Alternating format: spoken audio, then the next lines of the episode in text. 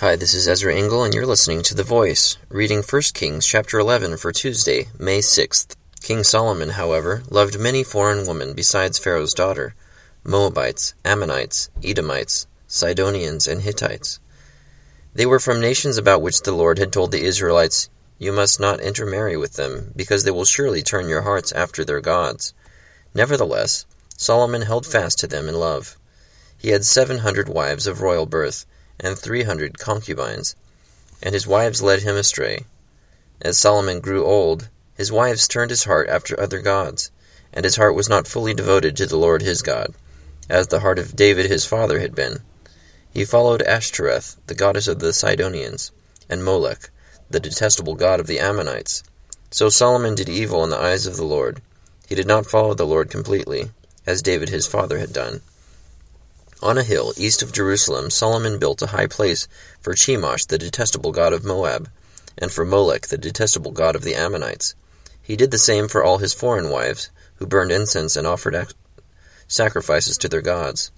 The Lord became angry with Solomon because his heart had turned away from the Lord, the God of Israel, who had appeared to him twice. Although he had forbidden Solomon to follow other gods, Solomon did not keep the Lord's command.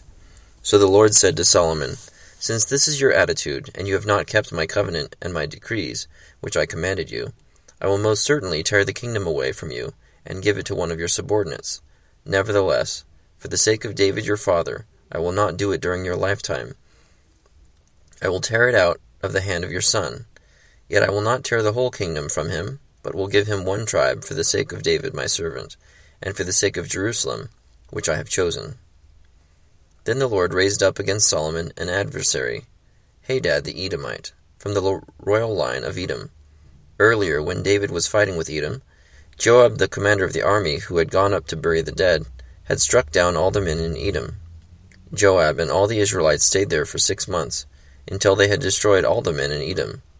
But Hadad, still only a boy, fled to Egypt with some Edomite officials who had served his father. They set out from Midian and went to Paran. Then, taking men from Paran with them, they went to Egypt, to Pharaoh king of Egypt, who gave Hadad a house and land, and provided him with food. Pharaoh was so pleased with Hadad that he gave him a sister of his own wife, Queen Taphines, in marriage. The sister of Taphines bore him a son named Genubath, whom Taphines brought up in the royal palace. There Genubath lived with Pharaoh's own children. While he was in Egypt, Hadad heard that David rested with his fathers, and that Joab, the commander of the army, was also dead. Then Hadad said to Pharaoh, "Let me go, that I may return to my own country." "What have you lacked here that you want to go back to your own country?" Pharaoh asked. "Nothing," Hadad replied, "but do let me go."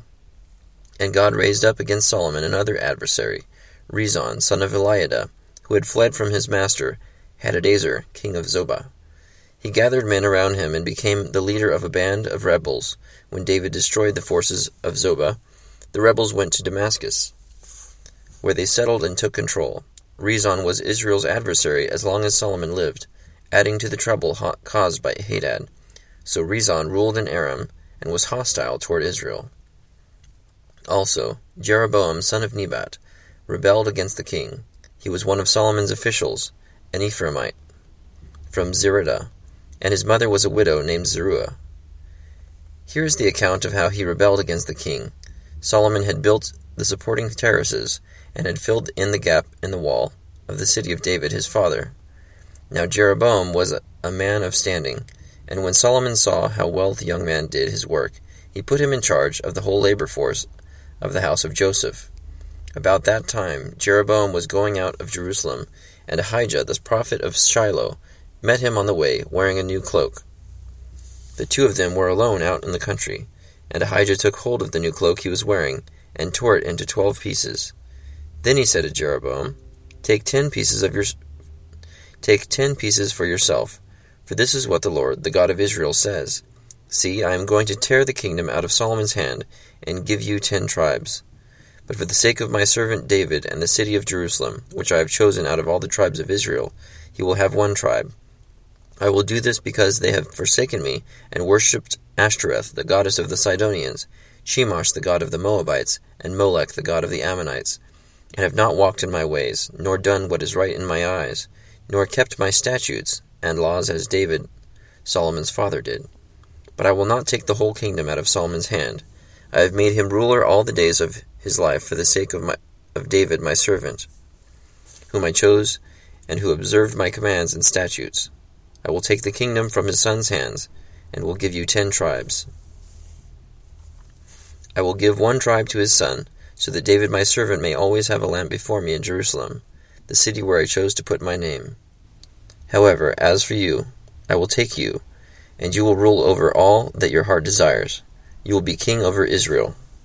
If you do whatever I command you, and walk in my ways, and do what is right in my eyes by keeping my statutes and commands, as David my servant did, I will be with you. I will build you a dynasty as enduring as the one I built for David, and will give Israel to you. I will humble David's descendants because of this, but not forever. Solomon tried to kill Jeroboam, but Jeroboam fled to Egypt, to Shishak the king, and stayed there until Solomon's death. As for the other events of Solomon's reign, all he did, and the wisdom he displayed, are they not written in the book of the annals of Solomon? Solomon reigned in Jerusalem over Israel 40 years. Then he rested with his fathers, and was buried in the city of David his father, and Rehoboam his son succeeded him as king. First Kings chapter 11. So Solomon's kingdom started off pretty strong, but then he decided to get 700 wives and 300 concubines, which is hard to even imagine or fathom. And these women were from kingdoms that God said not to marry, and they led him astray in his older age to worship other gods and sin against God, which caused God to take away his blessing from him, although he left just enough blessing to not take out Solomon completely and keep somebody from David's lineage ruling to some degree. But it's not a pretty end to Solomon's life. Thank you for listening to The Voice.